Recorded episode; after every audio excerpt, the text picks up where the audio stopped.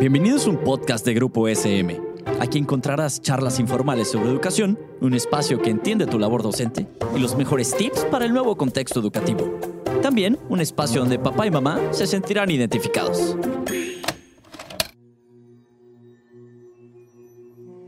Hola, bienvenidas y bienvenidos a un episodio de nuestro programa El mundo de las emociones.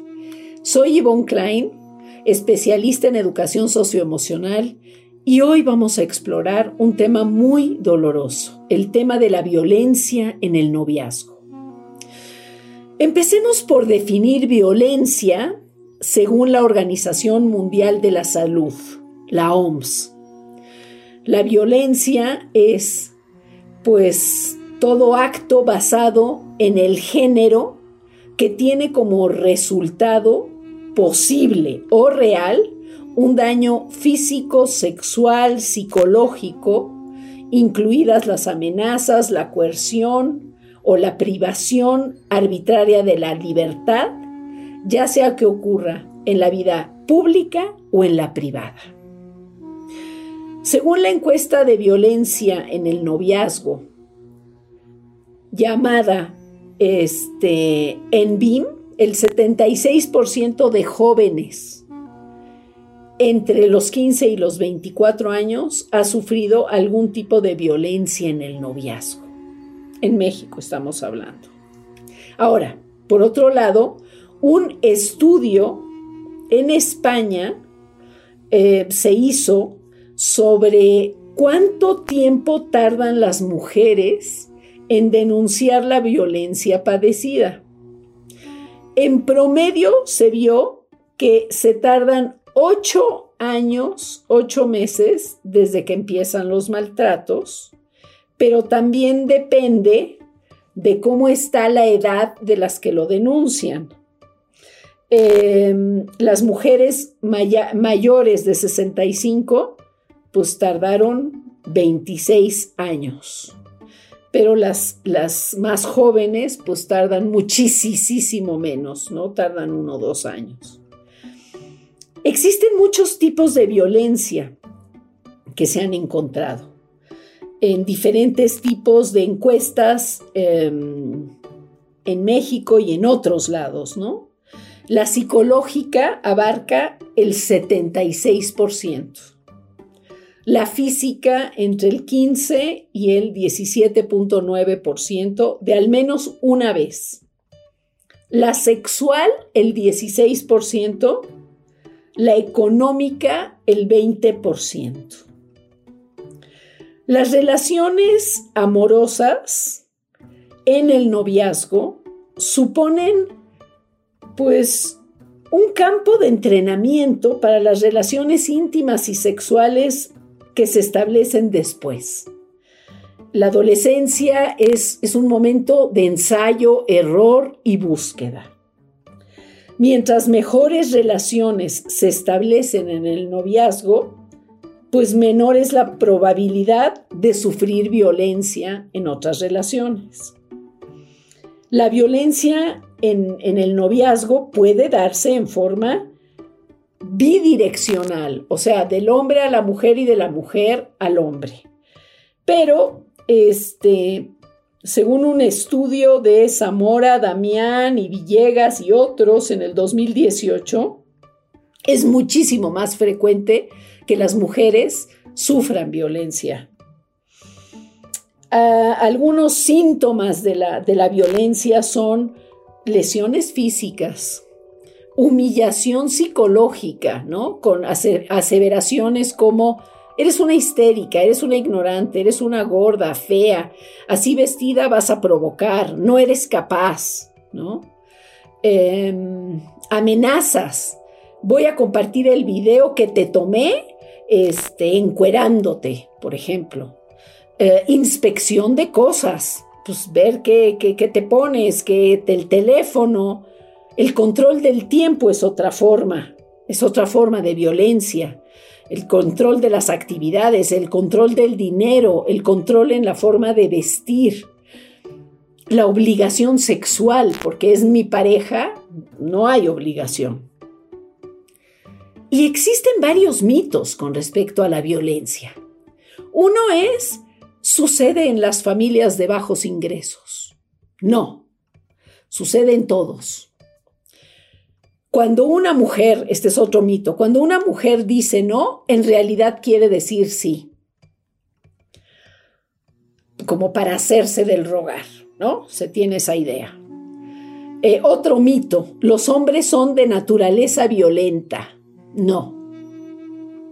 Otro mito, la violencia dentro del ámbito familiar no debe salir al entorno social.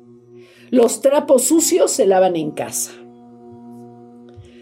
Y otro, los hombres adictos o con estrés en el trabajo son violentos como consecuencia de su situación personal. No. Pero las emociones que sienten, pues son, son diferentes, las emociones de la víctima, ¿no? Va desde la tristeza, el enojo, el miedo, la impotencia, la frustración, el sentido de ineficacia, el estrés crónico. ¿Cuáles son efectos de la, de la violencia? Muchos. La soledad, la disfunción sexual, la mayor probabilidad de consumo de sustancias adictivas, el deterioro en la salud física, graves trastornos de sueño, irritabilidad, ansiedad, depresión, desesperanza, impotencia, frustración, culpa, vergüenza, sentimiento de inferioridad, sentido de sumisión y resignación, que luego también se transmite a los hijos. Bueno, ¿y cuáles son los efectos de la violencia en el agresor? ¿Cuáles son esas, esos daños también que se generan en el agresor? Bueno, por un lado, normaliza la violencia, ¿no? Por otro lado, hay un empoderamiento falso, porque no es un empoderamiento real, está basado en el miedo, ¿no? Por otro lado, patenta comportamientos violentos y, con eso se puede maleducar, ¿verdad? Eh, hay una imposibilidad para construir relaciones nutricias y hay una imposibilidad para ver las necesidades del otro y ver a la otra persona, ¿no? Entonces, la violencia en el noviazgo sufre o pasa por las siguientes fases. Primero hay un inicio de agresiones, hay un estallido de tensión, después hay un arrepentimiento o lo que se llama luna de miel, después hay un reinicio de agresiones y después estamos llegando a un riesgo a la integridad, ¿sí? En donde la, la mujer violentada dice, por más miedo que tenga, tengo que hablar y por más miedo que tenga, tengo que proteger a mis hijos, ¿no? Y yo estuve trabajando en un centro para mujeres violentadas durante muchos años, tuve que em, inscribir o refugiar a una chica joven con sus hijos por temor a, una represalia irreversible física. Y yo creo que lo más difícil de, tratar la violencia en el noviazgo o en una relación inclusive marital es que no se identifique la violencia como violencia y que entre una cuestión de autoengaño, de bueno, ok, me pegó pero me quiere, ¿sí? Eso es muy importante. No identificar la violencia, es, es terrible no identificarla. ¿Qué se puede hacer? Bueno, a nivel individual y a nivel social se puede actuar. A nivel individual, pues hay que tratar a la víctima, ¿no? Tiene que desarrollar una conciencia de que está sufriendo violencia y qué violencia y evaluar los riesgos. Hay toda una actuación, un protocolo de actuación para mujeres que sufren violencia.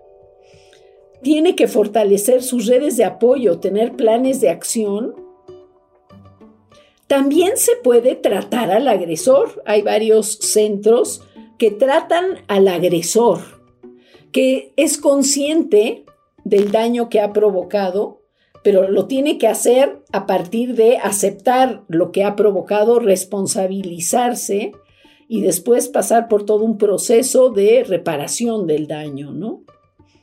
Y a nivel social, pues la posibilidad es la educación, ¿no? ¿Y cuáles son, pues, las opciones a través de todos estos, eh, de todas estas acciones? Bueno, primero, romper el círculo de violencia en varios sentidos. Se puede romper y tener una ruptura completa de la relación cuando es irreversible el sentimiento de, pues de daño. Eh, se puede regresar a la relación, pero desde otro lugar, desde un trabajo terapéutico intenso, tanto de la víctima como del agresor. Y entonces, cuando eso se hace, cuando recurre la víctima a una entidad en donde le dan apoyo psicológico, apoyo legal, etc., eh, la víctima, digamos que ya no lo guarda todo en su privacidad y el agresor se siente muchísimo más vigilado y hay menos riesgos para la víctima. Y es cuando él recibe, puede recibir ayuda terapéutica. Entonces, este es un tema muy, muy doloroso y tenemos que, pues, revisar cuál es nuestro nivel de autoengaño si estamos sufriendo algún tipo de violencia, porque esos son, pues, los demonios que nos mantienen atados a una relación, ¿verdad? Bueno, pues muchas gracias por acompañarme, pues también tratando temas dolorosos en, este, en estos programas de eh, El mundo de las emociones y los espero en el próximo capítulo. Muchísimas gracias. Esto fue un podcast producido por Grupo SM. No olvides suscribirte al programa para que no te pierdas ninguno de los episodios. Síguenos en nuestras redes sociales y nos vemos en la siguiente ocasión.